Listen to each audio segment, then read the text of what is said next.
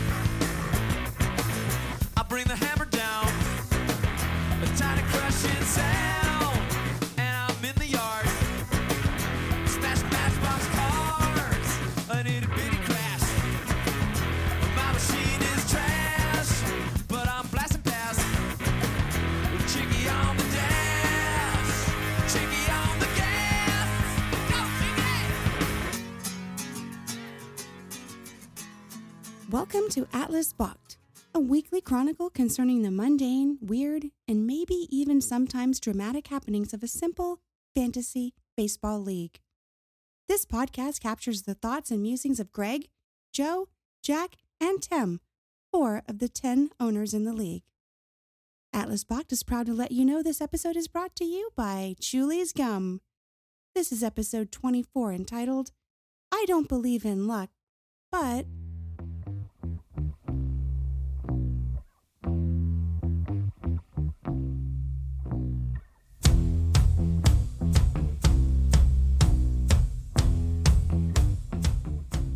Welcome, Bachers, to episode 24, and today I have 2 happy owners on the call with me. So Jack Swagger, feeling good tonight, huh?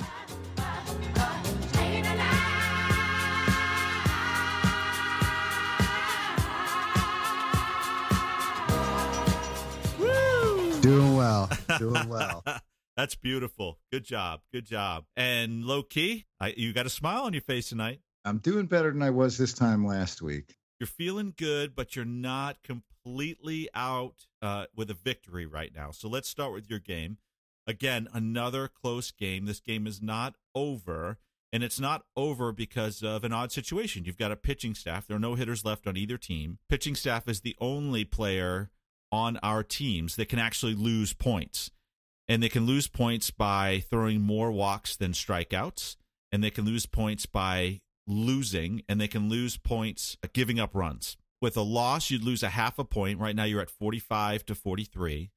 That's a half a point. And so that means that you would be 1.5 points ahead. Well, you also have the earned run average possible. But I'm already over the limit for that. I'm at 4.154 right now. Okay, so that could only improve. So really it's a strikeout. Oh, well, then you're talking about 15 walks. And then it could happen.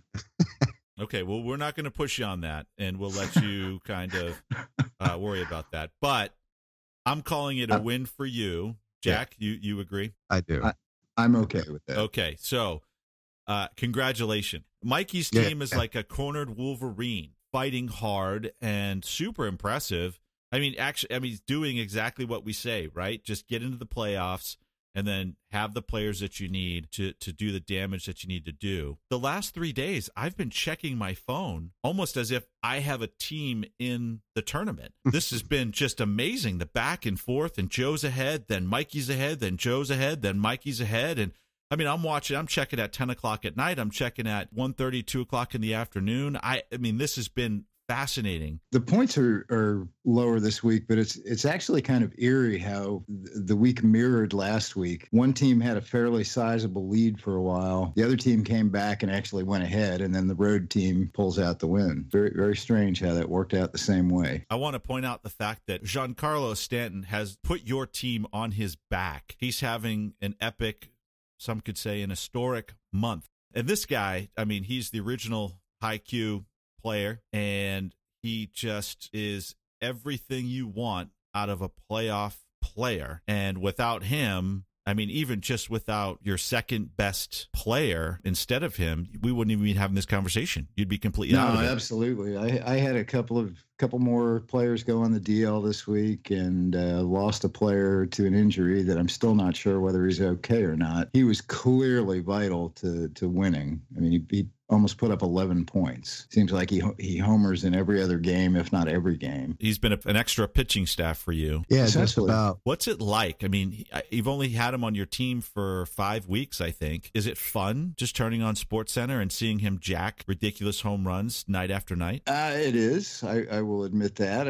He's a little bit more volatile than Trout was in that he can have bad games too, but he's on an incredible tear right now, and he has been since I got him. It kind of worries me a little bit because if he slows down in the next month, or if they decide and he will get some little tweak to his hamstring or something, they decide he's the franchise and we're just going to sit him because we don't have a chance, I could be screwed. Yeah, that's a definite, right? I mean, this game is ridiculous, right? But, you know, what the hell, right? If he's going to help you stay alive and progress in the tournament. He is striking out a lot less than he normally does. So he may have changed something in his approach that's allowed him to hit more consistently. That only time's going to tell that. But the power is just insane. I'd be interested to see how many fantasy championships he has won. At least 4. Yeah, he's done this before, not to this level though. It seems like this might be the hottest stretch that he's ever had, which is, you know, it's awesome for Joe to have picked him up when he did. But, you know, he will slow down some. But injury is obviously always the concern with him. Outside of that, there's not a hotter bat in baseball right now. I mean, has anybody ever approached a 60 home run season this quietly? You don't hear anybody talking about that hardly. Just, because he went from 35 to 50, you know, so late and so quickly is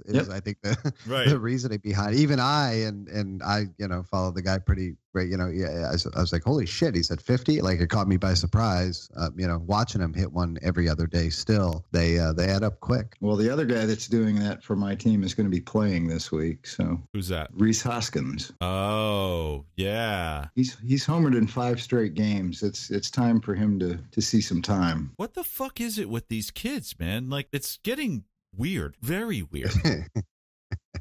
It has happened over the course of baseball, but yes, it's definitely happening more often and what seems to be longer. They every now and then, 23, 24, they'd be good for a couple weeks maybe. Right. I can't remember this many, you know, guys just exploding into the major leagues with 10 home runs this quickly. You know what I mean? It just seems like every other guy that comes in and is supposed to be a home run is at 10 immediately. It's interesting. Well, yeah, I was looking through my roster because I have some really odd things coming up in this final week of this series, and I have to make some choices. And I was kind of flipping through his stats, and I saw that he had 10 home runs. It seems like he's only been up for 3 weeks. Right. That is correct. Yeah. We've been watching your player, Joe, just to, you know. And I understand why Jack is, because it's his team, but he's it's not a surprise. I mean, the fact that he's doing it in majors this quickly is a little bit of a surprise, obviously. But this is a guy that just has been absolutely destroying baseballs at every level he's played through the minors. It's, you know, the other thing is he's got a good eye. He actually takes some walks as well. So I'm looking forward to having him as a Philly, that's for sure. And we're sure his name is Rhys, not Rhys. Rhys, yeah. Right. Yep. Yeah. Just want to make sure. Well, congratulations, Joe. Low key with a win. Mikey, you know, I know it's tough to lose, but boy, your team is still in it. And still in it strong. Anything can happen next week. This is it's a 1-game season. Oh man. My gosh, this is when the pressure really ratchets up. And you know, let's go over to the Jack's Wax Packs and the Omission Commission. This game was close until about Friday, and then Jack's Wax Packs just put up the most points this week. Great weekend, Jack. Obviously, Goldschmidt and Chuck Nasty and Ozuna leading the way. Your Dodgers coming back. putting up some great points again this week. For Scotty, the Cardinals just not, and that Cardinal staff continues to dog him, and then he just didn't have, with Judge kind of putting up decent numbers, but not the numbers like he was putting up before, is really starting to fade. I don't know if this is the beginning of the end for him. Maybe you have some opinions on that, but before we get there, congratulations, great week, and must have felt good to come back, having put up the least amount of points last week. It definitely did. I appreciate it. You know, the Dodgers did what they've been doing, put a little extra on it, almost to 13 for the week. So again, I've been leaning on them hard all year, and I'll lean on them through the playoffs again. Ozuna was the Marlins.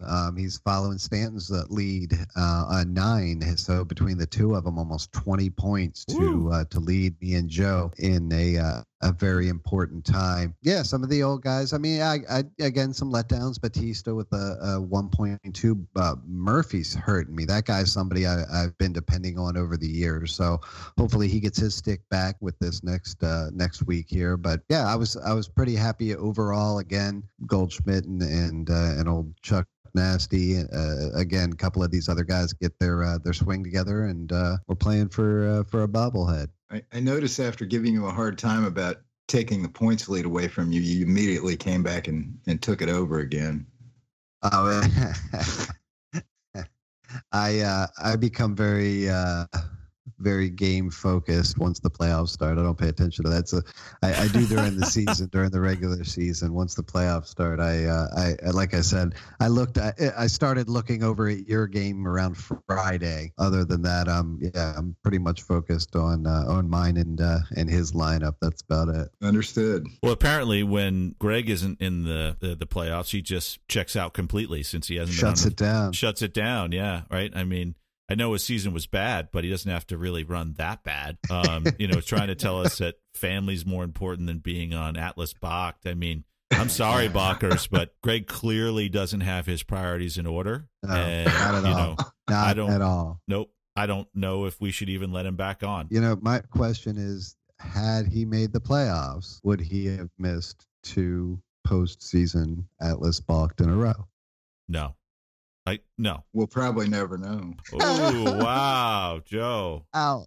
Throwing some shade. That was rough. Woo. Yeah, anyway, congratulations. So, Jack's Wax Packs, Reardon Metal, you guys live another day. Next week is going to be fucking amazing. Big week. Point and a half. Yes. Epic. Yes, your point and a half. I have to wait till Monday to put your point and a half on there, but I'll make sure that I do it early. Best of luck to you. Although, has the home team actually won a game in either of these series? No, because we both won on the road. We both lost at home. I'm trying to curse myself and hoping it'll go. Across the line. I got Blackman in Colorado for 6. So Chuck Nasty, I love it. I've got Stanton wherever the hell he's playing. Yeah. Houston. He goes to Houston. Oh, just kidding! I have no fucking idea. Oh, no, he's not in Houston. He's playing the Phillies, and he's playing. Yeah, Joe acts like he doesn't know. You know that shit was mapped out 4 days ago. I just know he's not playing in Texas. I've already looked at everybody that's playing in Texas this week. All right, gentlemen. Well, listen, Mikey, Scotty, congratulations on still being in the playoffs. It all comes down to next week. You win, you're in the World Series, and remember, this is the largest kitty in the history of the league. Not only does it mean something in terms of bragging rights, which to me is worth way more, it also does put some money in your pocket, which is always nice. So let's go refresh our drinks and come back and talk about a few things that are happening in baseball.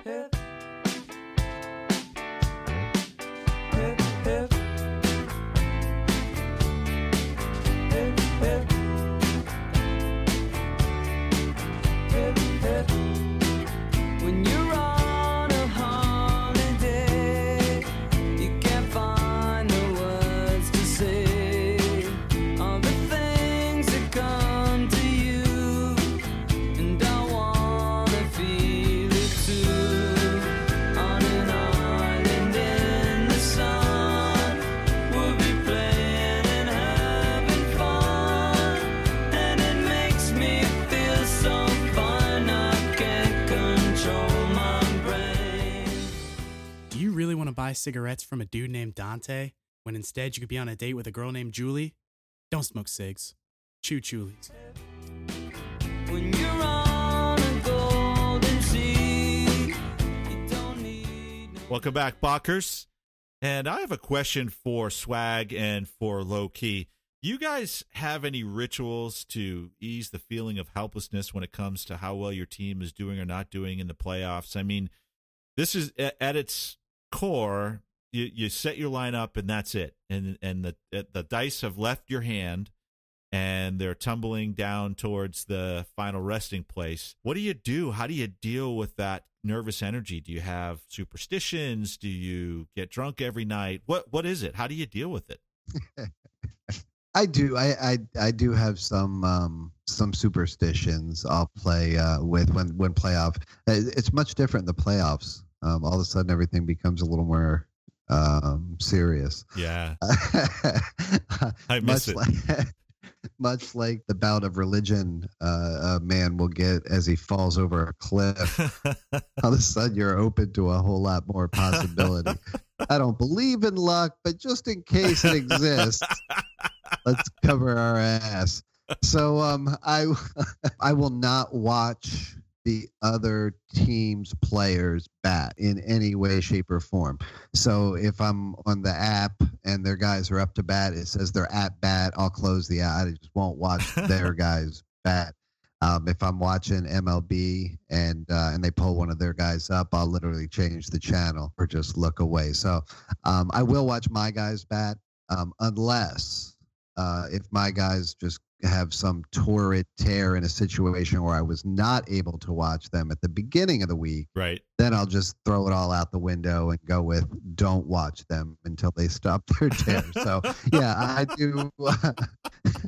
So, that is awesome. So, yeah, you are human. I am. Yeah, those are like I said, a whole lot more in the playoffs. Regular season, I don't give a fuck. But the right, when you light the rest of the league on fire, it doesn't really matter, does it? You fucker. That is awesome. So yeah, I have not watched Aaron Judge bat in the last 2 weeks. That's funny because mine is the exact opposite of yours. I will not watch my players bat. If I see them in the hole, I know to shut the screen down, walk away from it for 10 minutes, and then I'll come back and see if they did anything. But I'll sit there and stare at the stupid computer screen with the little dots representing guys on base of his team until they're out. Nice. Nice. And I did not. Actually, today I got up, it was close, and I just didn't look at it all day until about maybe 6 or 7 o'clock. It's like, all right, I got to know. And then I'm looking at it, and it's still freaking close, and I know I've got another couple of at bats, and so does he. I only look at my phone 40 to 45 times on a Sunday. I'm checking the scores. I did that today. I mean, I really am getting caught up in this playoffs race. I mean, it is fun. It's exciting.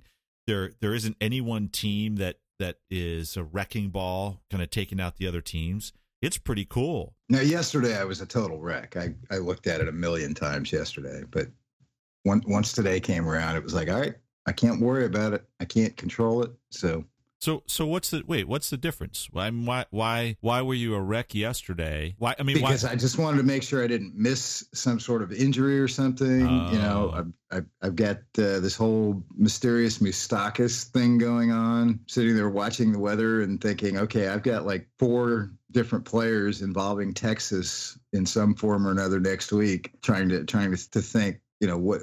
Trying to find information. You know, nobody's made any statements yet about whether they're going to cancel games or whether they're going to, because both Texas and Houston come home next week.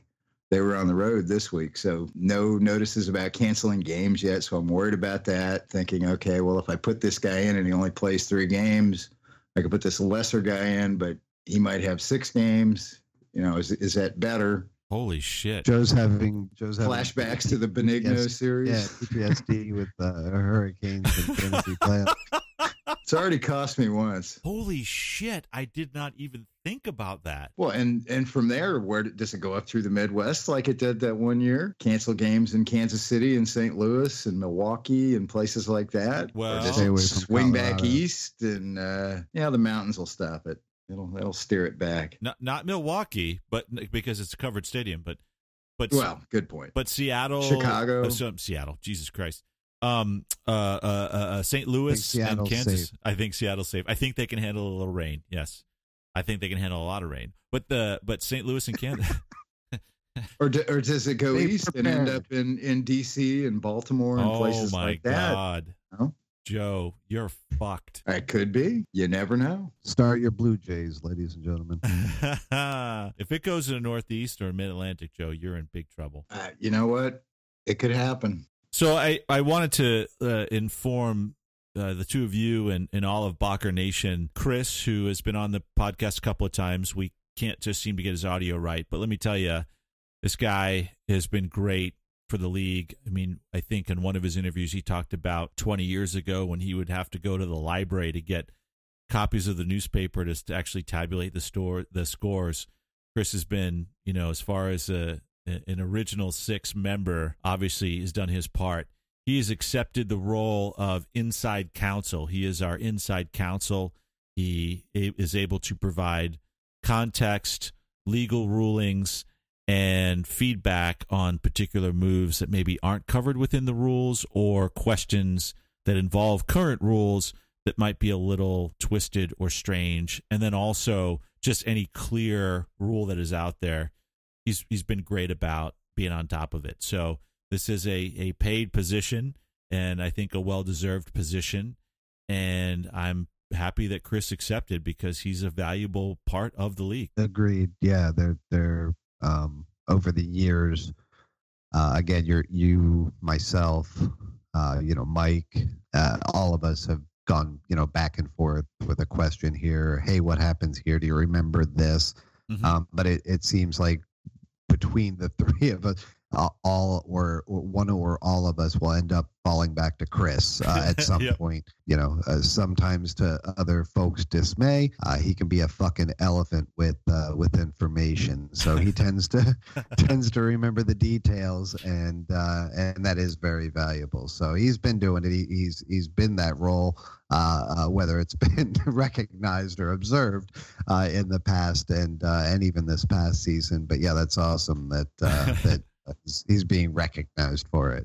Instead of inside counsel, can we call him the unwritten rules czar? Yes. Unwritten rules czar? Yeah. All right. Sounds more dangerous, more powerful. Well, he does more than the unwritten rules, though. He does provide feedback and counsel on current rules. So maybe just rules czar? We'll call him the arbiter of all that is seen and unseen. Arbiter. That's not bad. Of all that is seen or unseen. And it's tough to fit it on a business card, but it's freaking impressive. It is impressive. That should get you laid at least 2-3 times. I think it's great. So one of the things I noticed the other night, I was watching Cubs game and it looked like a softball game. Chris Bryant was a fourth outfielder. I think I have to just accept the fact that baseball is moving forward. More and more players are less and less specialized. And I notice this on a micro level, just as the commissioner of our league, I have to physically go in and make the changes to people's roster if they want to make a change. So if there's an injury substitution, I have to go in and change the stats, or actually change the players, and to make sure that their stats will start accruing going forward. What I started to notice was a lot of players have multiple position eligibility. Now, every single player in our league has at least two positions. It's their current position and DH. Well, that's not true. I guess if someone's a pure DH, they're only a DH. But for the most part, every player can play their position, and they can add to that DH unless they're already DH. And what I started to notice was more and more players have multiple position eligibility. So even first base with outfield, third base, I've seen it with third base and shortstop, third base and second base, third base and outfield.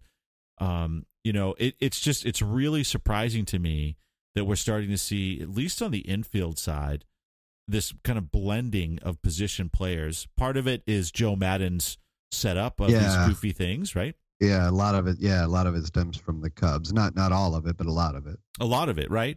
And what we're seeing though is that those adjustments now are starting to take place with other players. It's creating issues with people who like to score games. If the third baseman is brought over to play short outfield behind the second baseman, and it's a pop up to that player, right? How do you score it, right? Because a pop up to the third base in the scorebook, the image that comes to mind is very different than what actually happened. True. You know, we talked about younger kids being eligible at multiple positions to get their bats into the lineups, to be able to be called up and not blocked behind other players.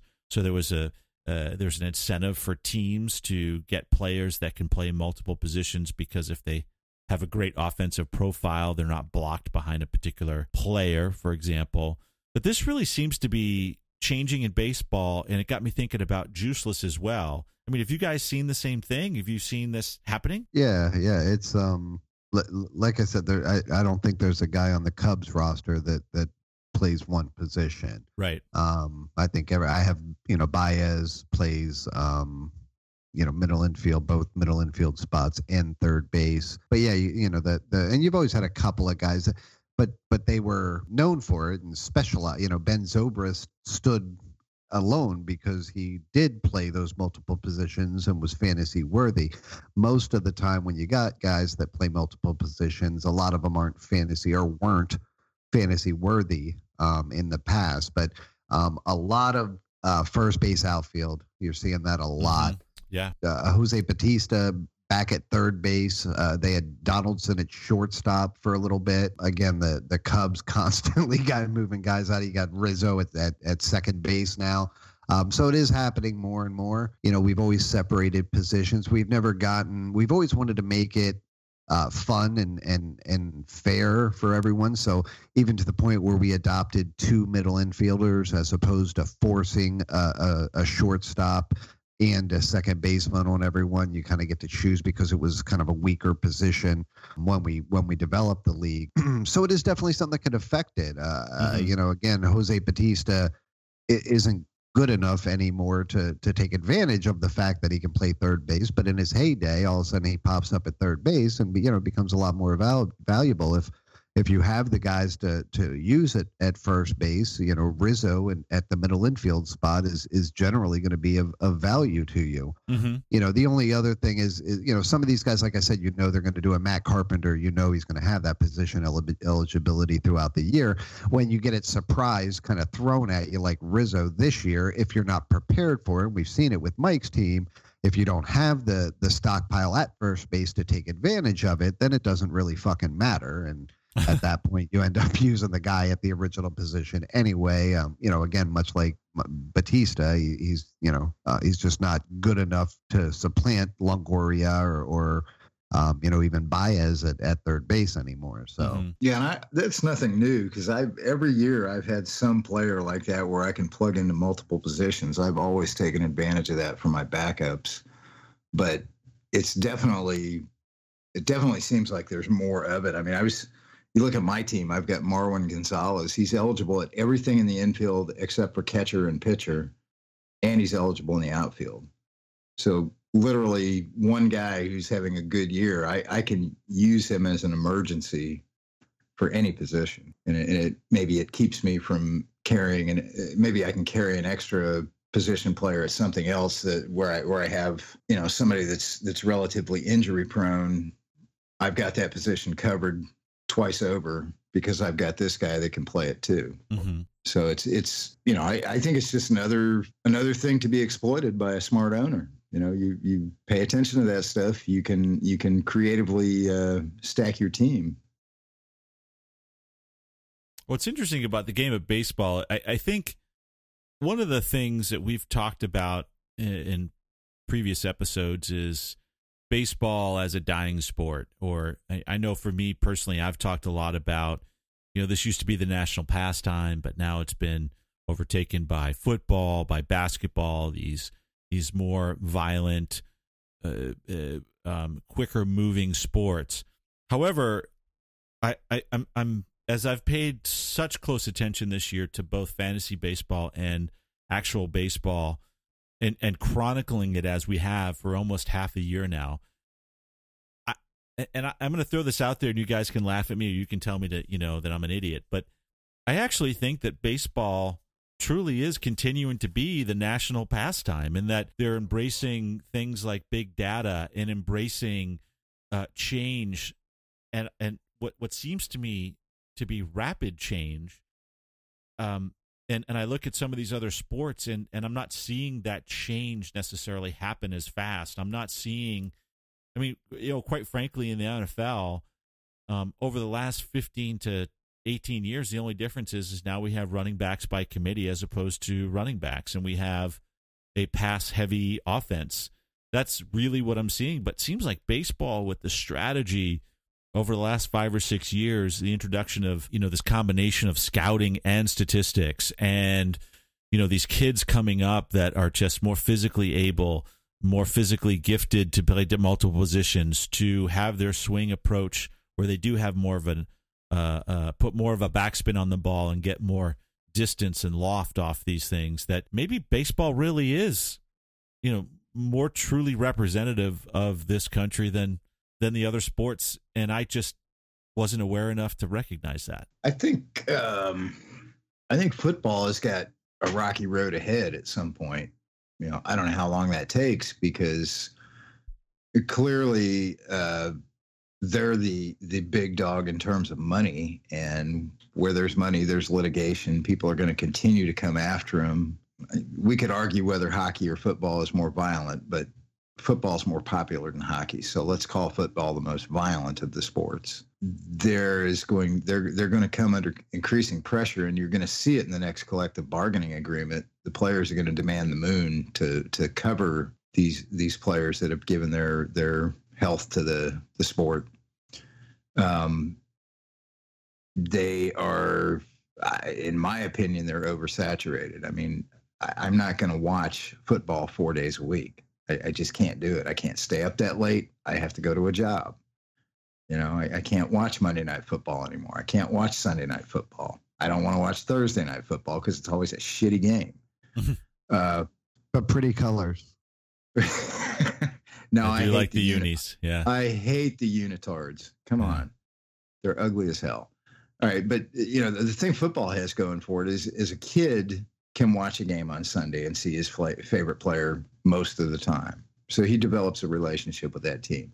Basketball, you know, you talk about baseball as a regional sport. That's the knock against it from a lot of people. I would say basketball has become an urban sport. I'm a Celtics fan. I grew up watching them, but I can't relate to the game anymore. I would rather watch a college basketball game of anybody, not just my favorite team, than watch a professional game. I'll watch it if the Celtics are in the playoffs. Otherwise, I don't give a damn anymore. Baseball, I kind of wish they would shrink the season down a little bit. You know, I wish they would cut it back to 154. I actually like the second wild card. There are a massive number of teams that still care right now.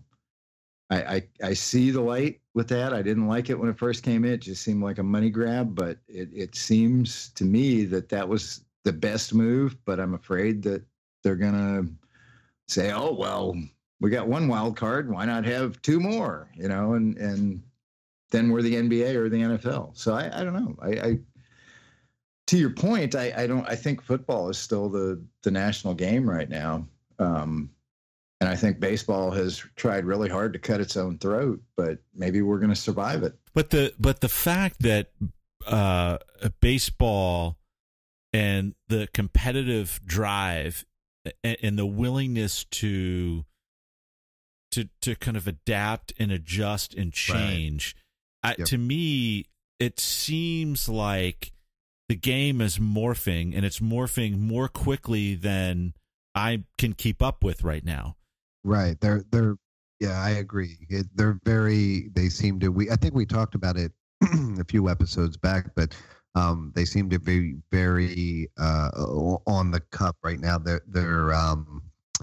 and what they're doing really in, and it started with Sports Center. You know, we talked about the going on back in the day, and now they're consolidating it in the game, within the game. Now is they're adapting it to to appease our shortened attention span. Right. So now you're getting, again, as you're watching, like I said, you know, MLB TV, they'll go from game to game and show that. Well, now they're getting the tweets, where you tweet in the pitcher versus batter, that you want to see. So now they're focusing on that at bat. Now all of a sudden, within the game, and again, yes, it's still a 3-hour game that has, you know, 5 minutes of actual action, so on and so forth. But they're fine tuning the not that there's hadn't always been highlights, but that it seems like they're focusing a little bit more on those one-on-one matchups, on, you know, those specific guy, and they're doing a really good job of sensationalizing what should be sensationalized, and in a way that it seems like it's getting through. Again, a lot of the folks that are on the outside still say the same thing. You still hear a lot of, you know, baseball's dying, and it's you know, it is a dying breed. It's not, but if you're paying attention, like you said, I think they're doing a hell of a job with it right now. And thankfully, there's some guys player wise that you know are helping it along. You know, we got our you know, our Sammy Sosas and our Mark McGwires of today as well, and the fact that they're younger and younger as they come up, I think that lends itself again to being able to attach the game to a younger generation. That's helpful as well. Well, I think they're definitely doing a way better job of presenting it, like you said, the MLB network and so forth. I you know, you're talking to somebody that when I was a kid, there was no such thing as ESPN. I waited till every Sunday to watch This Week in Baseball with Mel Allen. And that was the only highlight you ever saw, except for your local team on the evening news. And that was it. You know, little grumpy son of a bitch. Yeah, I'm not. I'm saying that he's only four awesome years older than us. Like, people might think that he's like. But I remember This Week in Baseball too. All right, well, I certainly do. I mean, your emotional age, Joe, is probably 20 years older, but your physical age, you're only like 4 years older than us. It's not. I feel like I'm about 16 most days. So, you know, we talk about the kids at the game with their face in the phones, but Major League Baseball, rather than trying to change the kids into, you know, what we want them, they're saying, okay, we're gonna provide the content in that form, and figure out how to communicate to that generation. And to me, once I kind of had this mind shift in my mind, I started to see, and I thought, Jesus, there's some really smart people in the major leagues, both on the baseball operations side and also on the marketing and production side, that are doing some phenomenal things. You know, I mean, would I like them to sign Atlas Bacht as their official podcast? Fuck yeah, I would. Yeah. I love watching Aaron Judge and put up his sub 200 batting average for the last 2 months. Me too. I am so happy. I mean, I'm sure by all accounts he seems like a great human being, but fuck him and me trading him away for nothing before the season started. Yes, Jack, right? He's not doing much against you.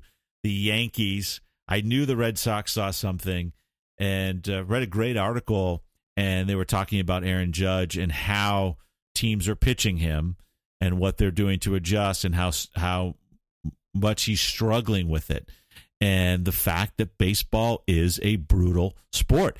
I mean, it wears you down through time, the number of games, through psychology, right? The length of the games, the amount of time you spend preparing, playing, and then recuperating from the games, that every person on that field is trying to adjust to what you've done, and you have to adjust back. We talked about, you know, conversation last week with a former major leaguer.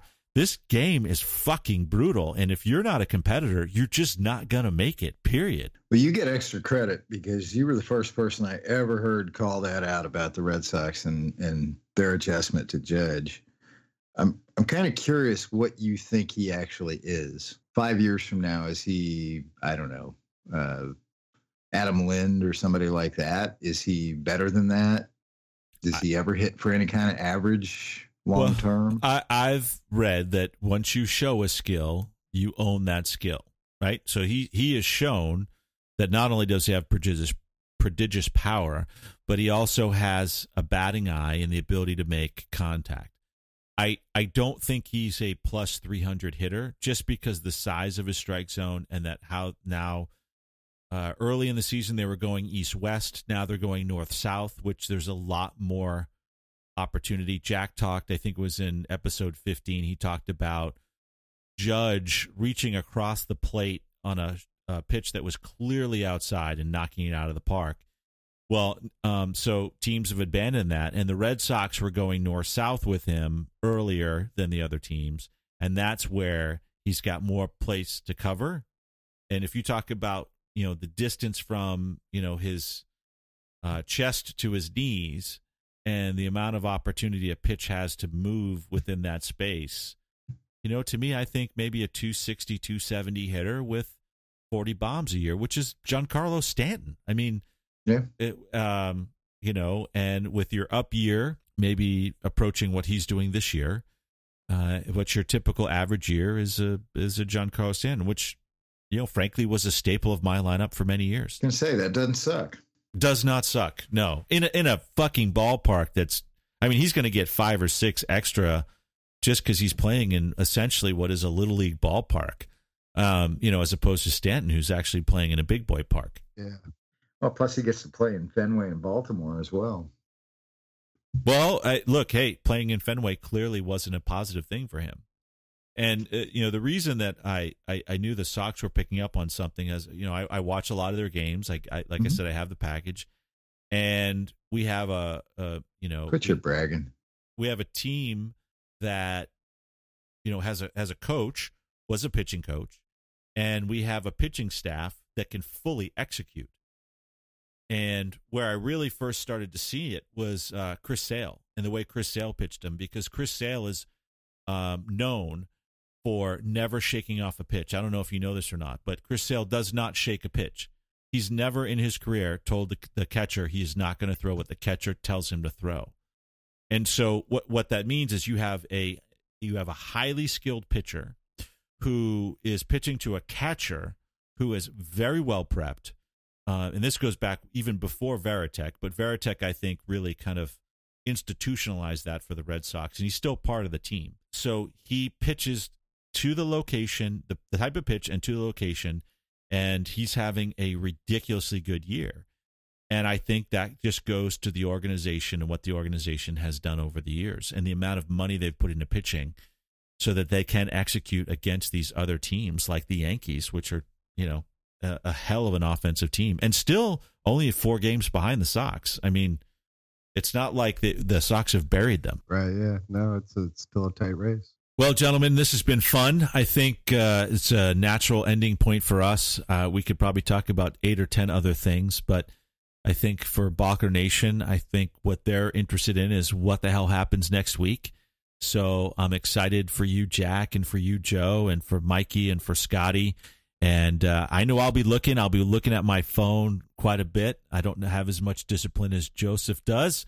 I'll be checking it out. But best of luck to the 4 of you. Best of luck to you, Jack, to you, Joe.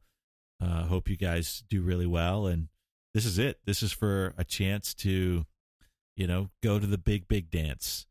So hope you guys have a great night. This is always fun, and we'll talk to you next week. All right. Well, hopefully I can figure out what Major League Baseball is going to do about the state of Texas before I set my lineup in the morning at 5. Good luck with that. Good luck this week, Joe. Hopefully, yeah. Hopefully we'll keep the dream alive, big guy. Scotty and Mike and Jack, I wish you the best of luck, and I still want to win. All right, boys, just a quick update. Joe, you're still in the lead, so looking good, buddy. Yeah. All right. I feel comfortable calling it. I may spontaneously. If he loses, we'll come back. Yeah, right. No shit. We'll get instant reaction. We'll just redo it. Yeah. We'll just here, let's record now in case. Oh, my God. I can't believe they did that. 47 walks in 1 inning. Oh, my God. Mike, that was awesome. You did great, buddy. Yep. Go to bed, Joe. See you next year. All right. Oh, good night, boys. Talk to you later. Later. Right. Reluctantly crouched at the starting line. Engines pumping and thumping in time. The green light flashes. The flags go up. Churning and burning, they yearn for the cup. They deftly maneuver and muscle for rank. Fuel burning fast on an empty tank. Reckless and wild, they pour through the turns. Their prowess is potent and secretly stern. As they speed through the finish, the flags go down. The fans get up and they get out of town. The arena is empty except for one man still driving and striving as fast as he can. The sun has gone down and the moon has come up. And long ago somebody left with the cup. But he's driving and striving and hugging the turns and thinking of someone for whom he still burns. He's going the distance. He's going for speed. She's all alone in a time of need. Because he's racing and pacing and plotting the course. He's fighting and biting and riding on his horse. He's going the distance.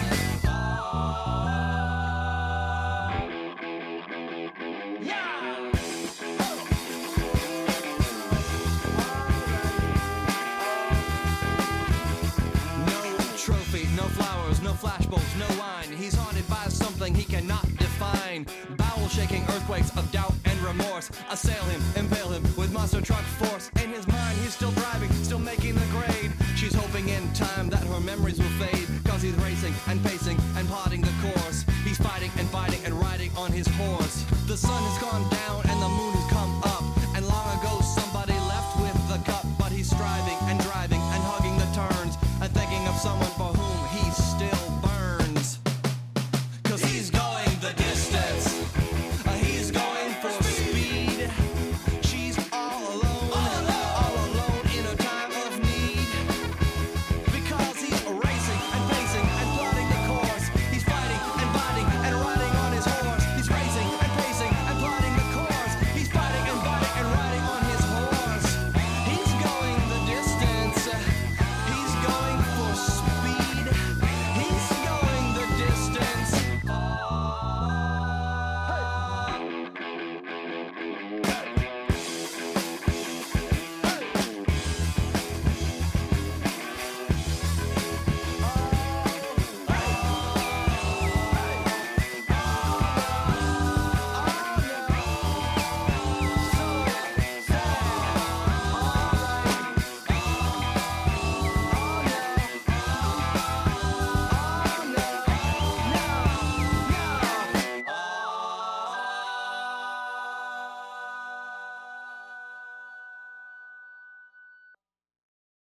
All reality is a game.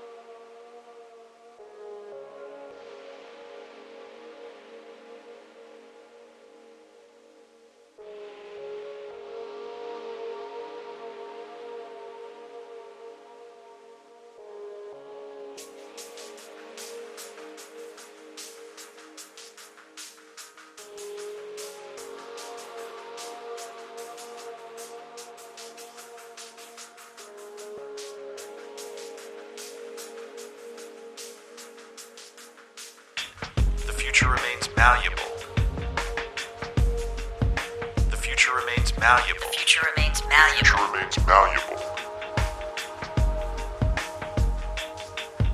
Physics, at its most fundamental, the very fabric of our universe,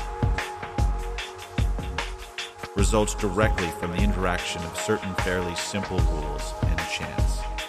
The same description may be applied to the best, most elegant, and both intellectually and aesthetically satisfying games.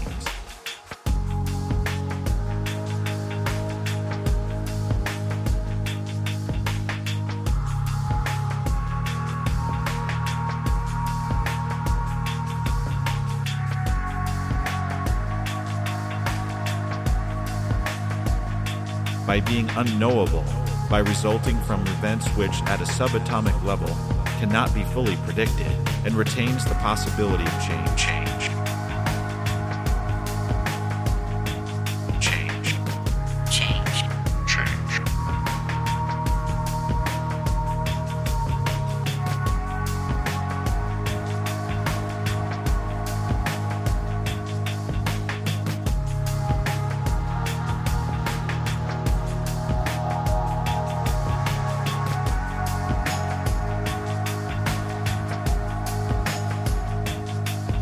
Hope of coming to prevail, victory, to use an unfashionable word. In this, the future is a game, time is one of the rules. Generally, all the best mechanistic games, those which can be played in any sense perfectly, such as grid, Crelian scope, and cradle, chess, Farnic dimensions, can be traced to civilizations lacking a relativistic view of the universe, let alone the reality. They are also, I might add, invariably pre-machine sentient societies.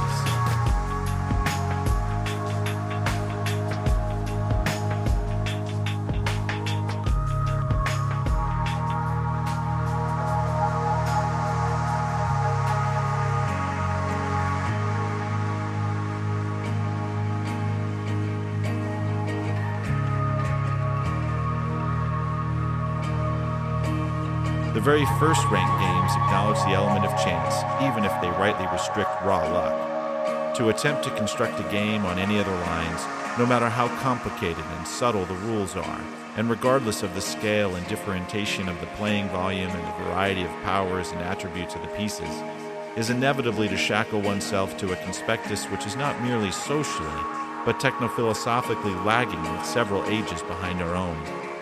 As a historical exercise, it might have some value. As a work of the intellect, it's just a waste of time.